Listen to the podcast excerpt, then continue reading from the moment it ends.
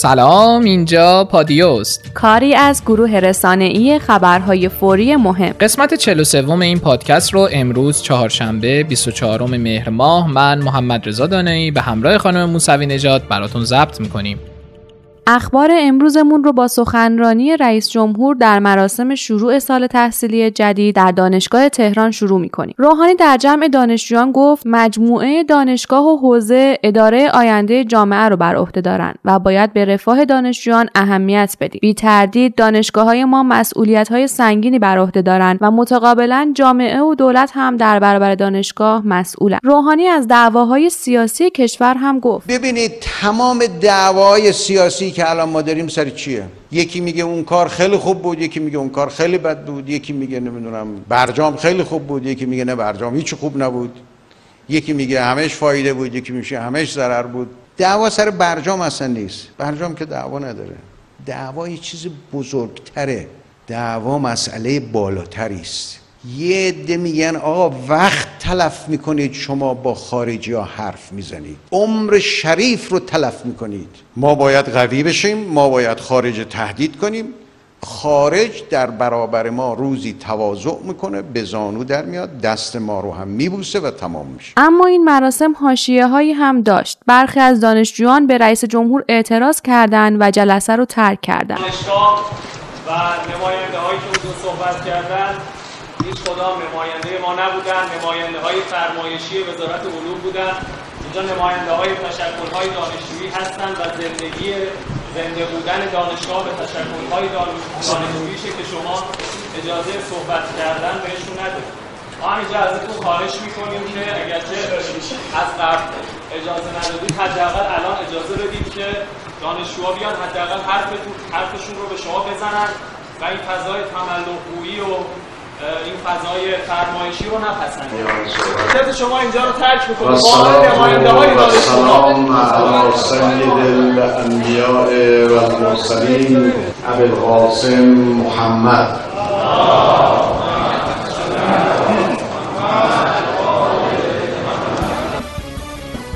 محمد جواد ظریف در دیدار با فعالان فضای مجازی در مورد موضوعات مختلف و مهمی سخنرانی کرد. ظریف درباره دلایلش برای استعفا در سال گذشته گفت دوستان میگن چرا من اون شب استعفا دادم؟ چون تلاش من حفظ برند ایران اون شب من به این نتیجه رسیدم که دیگه من برند ایران نیستم. اگه من می‌خواستم برند ظریف باشم جایزه صلح نوبل گرفته بودم. یعنی خیلی راحت میشه اون شبی که قرار بود جایزه نوبل رو اعلام بکنن یه کسی به من زنگ زد گفت سخنرانی تو نوشتی؟ نه ایرانی یا خارجی بهش گفتم خیالت راحت راحت باشه بود راحت بگی بخواه به من جایزه صلح نوبل نخواهند داد. دو سال متوالی بالاترین امتیاز جایزه نوبل رو بنده داشتم و آقای کری اون بنده خودم پاسوز ما شد. خانم ماگرینی هم پاسوز ما شد. چون قرار من نبود که برند یک فرد رو دنبال کنم. قرار ما این بود که برند ایران رو دنبال کنم. اون شب من شدم یک فرد. همون کاری که تلاش کرده بودم در طول چندین سال مانعش بشن یعنی این تصور در دنیا ایجاد شد که ظریف نماینده سیاست خارجی جمهوری اسلامی ایران نیست. نماینده دیدگاه دیدگاهی که قابل حسبه. این ظریف خیلی کارش تو دنیا واسه شخص خودش راحت. اما دیگه اون کسی نبود که می‌تونه از سیاست جمهوری اسلامی دفاع کنه. و اون شب اصلا هم عصبانی نبودم و بعضی خیال می‌کنن من خیلی اون شب عصبانی و دلخور بودم به شدت. به خاطر اینکه تلاشی که نه تنها در دوران وزارتم بلکه در تمام عمر کاری در سیاست خارجی که خب مقدار زیادیش هم در سطح تصمیم گیری بوده. در تمام طول این مدت من تلاش کردم بگم سیاست خارجی ایران یک بار. ظریف همچنین در مورد اینکه گفته امضای جانکری سند هست یا خیر بیان کرد که ببینید به من به من تو اتهام نزنید افترا نزنید. من یک جا نگفتم امضای کری سند. گفتم شما از بنده امضا خواستید من امضا آوردم. به من گفتن اول باید آقای اوباما امضا کنه تحریم ها رو برداشته تا شما اقداماتتون رو انجام بدید. دستور من این بوده که باید امضا بگیرید من امضا گرفتم نقل نکنید. دستور من این نبوده که دختر اوباما رو گروگان بگیرم تا اجرا بکنه. و در پاسخ به این سوال که چقدر در طول روز در فضای مجازی فعاله جواب داد که چقدر در طول روز شما در فضای مجازی و توییتر و یا اینستاگرام و اینها فعال هستید؟ هر زمانی که تو ماشینم. فقط در ماشین؟ بیشتر.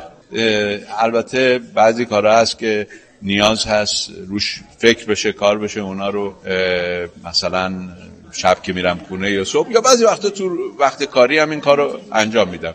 ولی بیشترین زمانی که من مراجعه می‌کنم به فضای مجازی زمانی که تو ماشین برای یک توییت چقدر زمان هست؟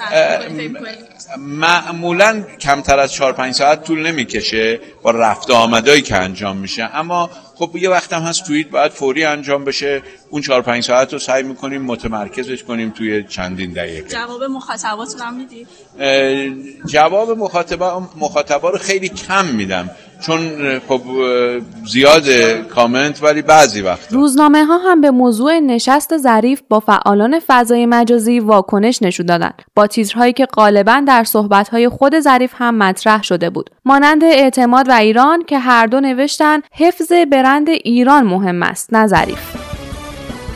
در پادیوی قبلی خبر بازداشت روح الله زم رو منتشر کرد. آره این خبر مهم واکنش های زیادی رو در داخل و خارج کشور داشته. حجت الاسلام منتظری دادستان کل درباره دستگیری زم گفته انشاالله در رسیدگی عادلانه قضایی به جرایم وی در چارچوب قوانین اقدام لازم صورت خواهد گرفت. آیت الله جنتی اعلام کرد که اقدام بزرگ دستگیری سرشبکه جریان معاند آمد نیوز که حاصل تلاش شبانه روزی عزیزانمان در سپاه بود ضربه سختی به دشمن ملت ایران زد. رئیس سازمان پدافند غیرعامل کشور گفت چشم امپراتوری دروغ کور شد. علی متحری هم به دستگیری روح الله زم واکنش نشون داد و گفته که باید مشخص بشه منابع خبری زم چه کسانی و احیانا چه نهادهایی بودند. اخباری که سرشبکه آمد نیوز منتشر می‌کرد نشون می‌داد که از درون نظام اطلاع داره و این اخبار از درون نهادهای حکومت به اونجا ارسال میشه. سردار تولایی همچنین درباره روح الله زم گفت که وی از دو سال پیش در تور اطلاعاتی سپاه قرار داشت. دستگیری روح الله زم در رسانه های خارجی هم بازتاب زیادی داشته. تایمز رژیم صهیونیستی اسرائیل نوشته که یکی از مخالفان ایران که توسط اطلاعات فرانسه و با پشتیبانی اسرائیل فعالیت داشت توسط سپاه پاسداران دستگیر شد. بی بی سی همچنین نوشته که ایران یکی از کسانی را که در آشوبها نقش داشت دستگیر کرد. نیویورک تایمز هم نوشت سپاه ایران اعلام کرده که خبرنگار در تبعید رو دستگیر کرده. تیتر العربی هم این بود که ایران یکی از چهره های مخالف رو که تحت حفاظت سرویس اطلاعاتی فرانسه فعالیت داشت دستگیر کرد. میدل ایست آی نوشته که ایران میگه یکی از خبرنگارانی رو که در ناآرامی های سال 2018 دست داشت فریب داده و دستگیرش کرده. نخستین گفتگو با همسر روح الله زم رو خبر آنلاین و رکنا منتشر کردند. خانم رازانی آخرین باری که شما همسرتون آقای روح الله زم رو دیدید چه روزی بود؟ من آخرین بار همسرم رو ده اکتبر روز پنجشنبه توی پاریس دیدم ایشون یازده اکتبر از پاریس فرودگاه شارل دوگل پاریس ساعت چهار و بیست و پنج دقیقه پرواز داشتن به سمت عمان و موقعی که سوار هواپیمای پاریس شده بودم من با ایشون در تماس بودم تا آخرین لحظه که هواپیما می‌خواست بلند بشه. زمانی که می‌رسیدم به سمت عمان به ساعت فرانسه می‌شد ساعت 22 آقای زم موقعی که به عمان رسیدن برای من عکس فرستادن. ایشون ساعت 22 و 34 دقیقه از اردن عکس فرستادن که توی ترانزیت هستن. از عمان ساعت 23 و 20 دقیقه پرواز داشتن به بغداد و ساعت 10 دقیقه یک شب قاعدتا باید می‌رسیدن بغداد. یک شب یک شب روز بعدش در واقع. بله یک شب روز بعد به وقت بغداد. چون بغداد الان با ما یک ساعت اختلاف ساعت داره. درسته. و مطمئنم که همسرم به بغداد رسید. اینو مطمئنم که همسر من به بغداد رسید. درسته. من 24 ساعت از همسرم اطلاعی نداشتم. پیام های خیلی مختلفی من به ایشون فرستادم که ایشون روز 24 ساعت بعد از اینکه رسیدن بغداد با من با تلفن فرانسه با تلفن فرانسه به من زنگ زدن. لحنشون لحن صحبت کردنشون مثل همیشگی نبود که با من صحبت می‌کردن ولی من متوجه نشدم. اون موقع نمی‌تونستم اصلا قدرت تشخیص نداشتم که بفهمم که لحنشم فرق می‌کرد. با من تماس گرفت گفت خوبم نگران نباش به فاصله یک دقیقه من تونستم فقط با ایشون صحبت کنم. و اما بریم سراغ سناریوهای همکاران روح الله زم درباره بازداشت مدیر آمد نیوز که جام نیوز منتشر کرد. هماهنگی انجام میشه با خانوادش و پدرش که بیان به کربلا برای اربعین و اونجا همدیگه رو ببینن و روح الله رو میکشونن اونجا و ته اخباری که من دارم روح الله توی عراق دستگیر میشه. بهش قول داده که ملاقاتی رو با آیت الله علی سیستانی براش درست می‌کنه در عراق در نجف. و حتی آیت الله سیستانی بهش کمک مالی هم خواهد کرد. سوار هواپیما میشه به عراق نجف. با پروازی رو براش بوک می‌کنن از پاریس به باکو و از باکو به دوبی. این پرواز وقتی از آسمان ایران از بالای شیراز داشته رد می‌شده براش یه emergency landing می‌زنن توی شیراز که پرواز باید بشینه و رولر از هواپیما پیاده می‌کنه یک مقام مسئول در دفتر آیت الله سیستانی هم بیان کرد که هر گونه ارتباط روح الله زم با آیت الله سیستانی و یا دفتر او دروغه روزنامه های امروز هم با تیترهای مختلفی به خبر دستگیری روح الله زم واکنش نشون دادن. بازتاب گسترده داخلی و خارجی دستگیری زم از کیهان. پس لرزه های دستگیری زم رو جوان تیت زده. دو روایت از عملیات اطلاعاتی سپاه برای شکار زم از روزنامه خراسان. و بازداشت زم بهانه تصفیه حساب سیاسی نشود هم از شرق شرق تو این مطلب نوشته یکی از مسئولان طراحی و اجرای عملیات اخیر سازمان اطلاعات سپاه در پاسخ به پرسشی درباره اهمیت عملیات انجام شده از نظر بکارگیری شگردهای اطلاعاتی گفته مهمترین ویژگی این عملیات معماری دقیق و چند لایه اطلاعاتیه که در آن و با استفاده از روشهای نرم اطلاعاتی سوژه مورد نظر از مجموع سپرهای حفاظتی که از سوی سرویس های جاسوسی بیگانه برای او فراهم شده بود جدا و وارد تور سازمان اطلاعات سپاه شده. او با اشاره به رویکرد اتخاذ شده از سوی رسانه های گروهی معاند که بلافاصله پس از انتشار اطلاعیه سپاه تلاش کردند تا عملیات انجام شده رو در سطح دستگیری یک روزنامه نگار تقلیل بدن هم گفته به صورت طبیعی دستگیری یک فرد که با پوشش کار رسانه‌ای در حال دروغ پراکنی علیه نظام بود نمی‌تونه هدف اصلی طراحی و اجرای این عملیات پرمخاطره باشه. این مقام مسئول در سازمان اطلاعات سپاه از آمد نیوز به عنوان پنجره یک سامانه پیچیده اطلاعاتی که از سوی سرویس های دشمن برای ایجاد ناامنی روانی در جامعه تفرقه افکنی میان ارکان مختلف نظام و لطمه زدن به سرمایه اجتماعی کشور طراحی شده بود نام برد و ادامه داد. هدف اصلی این عملیات دستیابی به الگوریتم پیچیده بود که شبکه اعمال جنگ ادراکی علیه افکار عمومی داخلی بر اساس آن طراحی شده بود و سرمایه اجتماعی کشور رو مورد هجوم قرار می‌داد.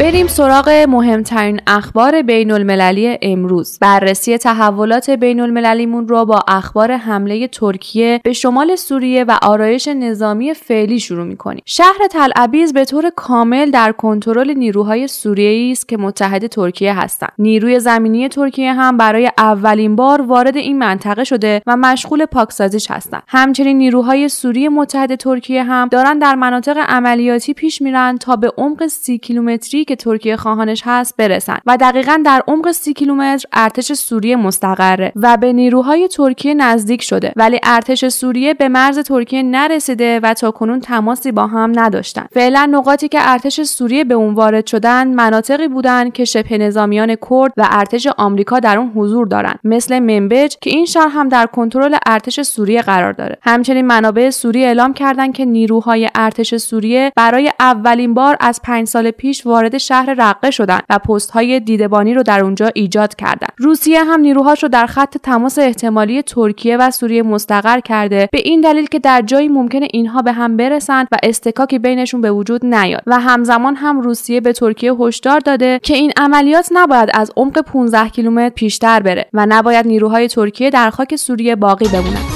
رئیس جمهور ترکیه امروز چهارشنبه در اظهاراتی اعلام کرد که با معاون رئیس جمهور و وزیر خارجه آمریکا که راهی آنکارا شدن دیدار نمی‌کنه و گفته ترکیه هرگز قصد توقف عملیاتش رو در سوریه نداره.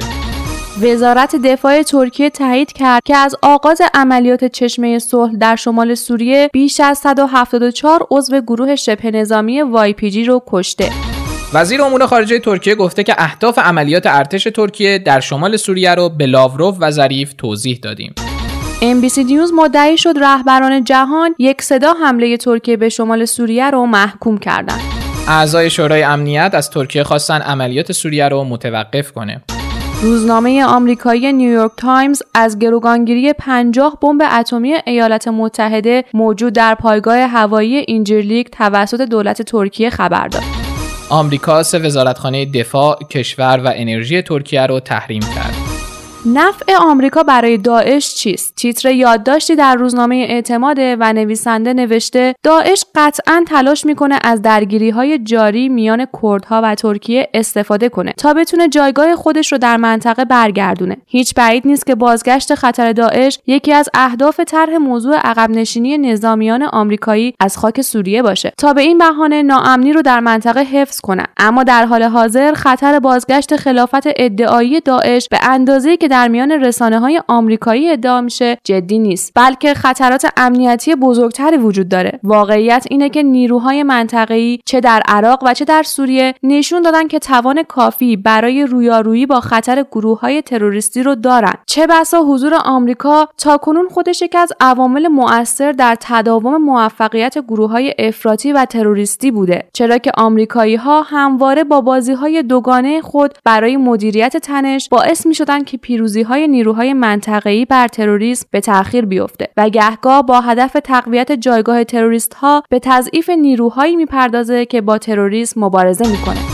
سازمان غذا و دارو اعلام کرد که دولت کره جنوبی صادرات دارو و مواد جانبی رو به ایران منع کرد. علی لاریجانی در دیدار با رئیس مجلس اتریش گفت آمریکا نمی‌ذاره مسائل میان ایران و سعودی ها حل بشه. رئیس جمهور روسیه در جریان دیدار با پادشاه عربستان درباره فروش سامانه S400 روسی با این کشور گفتگو کرد. خبرگزاری بلومبرگ آمریکا با نقل خبر توافقنامه طولانی مدت عربستان سعودی و روسیه در چارچوب ساختارهای نفتی اوپک پلاس نوشت این توافقنامه با هدف توسعه همکاریهای مشترک و ثابت در بازار نفت رخ داده این حادثه ازدواج ابدی عربستان و روسیه در زمینه نفتیه کفنپوشی علیه آمریکا و رژیم صهیونیستی در کربلا سید مقتدا صدر رهبر جریان صدر در توییتی از زائران حسینی خواست روز اربعین در کربلا کفن بپوشند و علیه آمریکا رژیم صهیونیستی و فاسدان شعار سر دهند چند خبر کوتاه و مهم رو بشنویم. شورای نگهبان با مصوبه مجلس درباره لغو ممنوعیت عرضه قلیان و مواد دخانی در قهوهخانه ها مخالفت کرد و این مصوبه رو به مجلس برگردوند.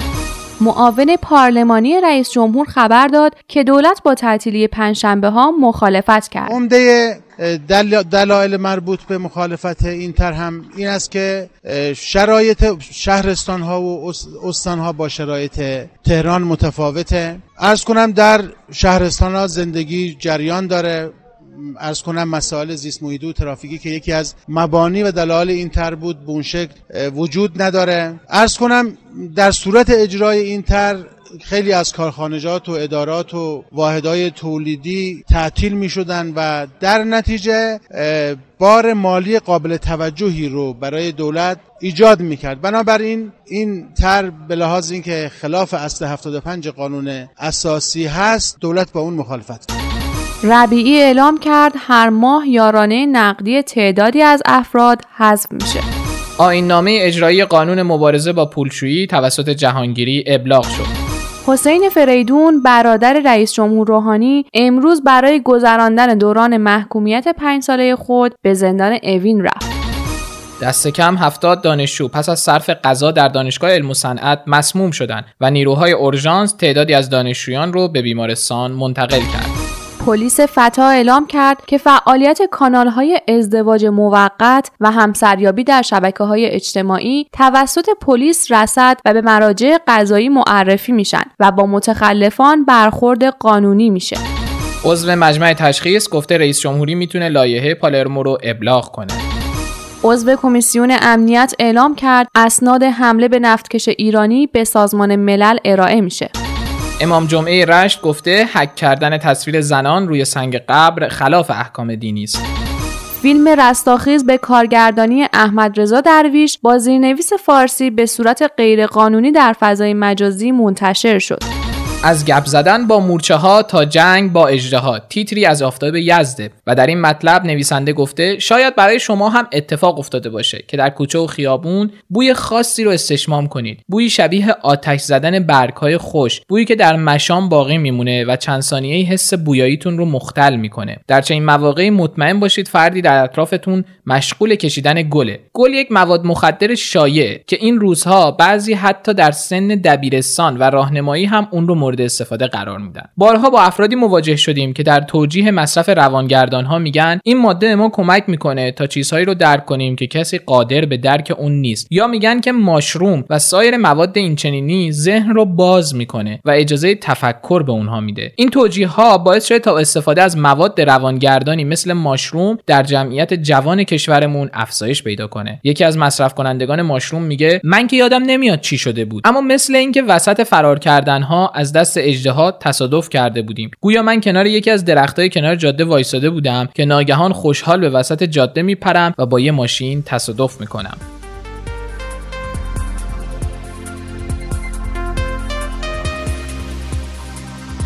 در ادامه همراه ما باشید با چند خبر ورزشی. باز هم توهین و تمسخر در شبکه سه. این بار آقای گل جهان علی دایی توسط دو مجری برنامه سلام صبح خیر شبکه سه مورد تمسخر قرار گرفت و این مهمترین حاشیه ورزشی امروز بود. یک گل به رکورد آقای دایی نزدیک شد. فعالای ورزشی و بعضی تو فضای مجازی و اینا گفتن که آقای دایی رو برای بازی های دوستانه به تیم ملی دعوت کنیم. همین بازی با کامبوج اگه می آوردیمش آقای دایی رو حداقل 6 7 رو که آره دیگه. راحت می‌زد دیگه شهریار شانس بریم که پرتغال با مالدیو بازی نخوره. چون اون موقع آقای دایی 15 سال دیگه تو تیم ملی باشن باز یه روزه رونالدو کار می‌کنه. یعنی یه لطفی که مالدیو آقای دایی و این رکورد کرد واقعا هیچ کس نکرد. دوستانی هستن؟ که 5 میلیون تومان می‌گیرن. یک سال از سن شما در شناسنامه کم می‌کنه. خب. آقای دایی هم که ماشاءالله بزنن به تخته ایشون کاسب منصف عقل اقتصادی خیلی خوبی هم دارن. ماشاءالله جیبشون هم خوب پره. می‌تونیم صحبت بکنیم که ایشون اصلا سه برشون درست کنن. از تیم نوجوانان هم حتی می‌تونن شروع کنن. چون هستن. آدم 5 تومن می‌گیره سال کم کنه علی دایی هم به این قضیه واکنش نشون داده و از قوه قضایی خواسته با کارچاق صدا و سیما برخورد کنه و گفته بذارید خوشحال باشن که رکورد من شکسته میشه. پولم رو در راه حروم خرج نمی‌کنم.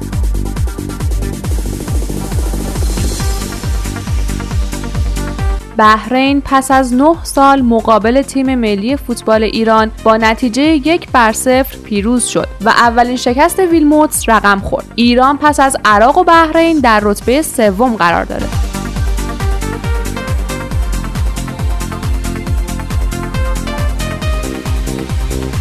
ایران با چهار برد و هفت باخت و ایستادن در جایگاه هفتم جام جهانی والیبال به کار خودش پایان داد.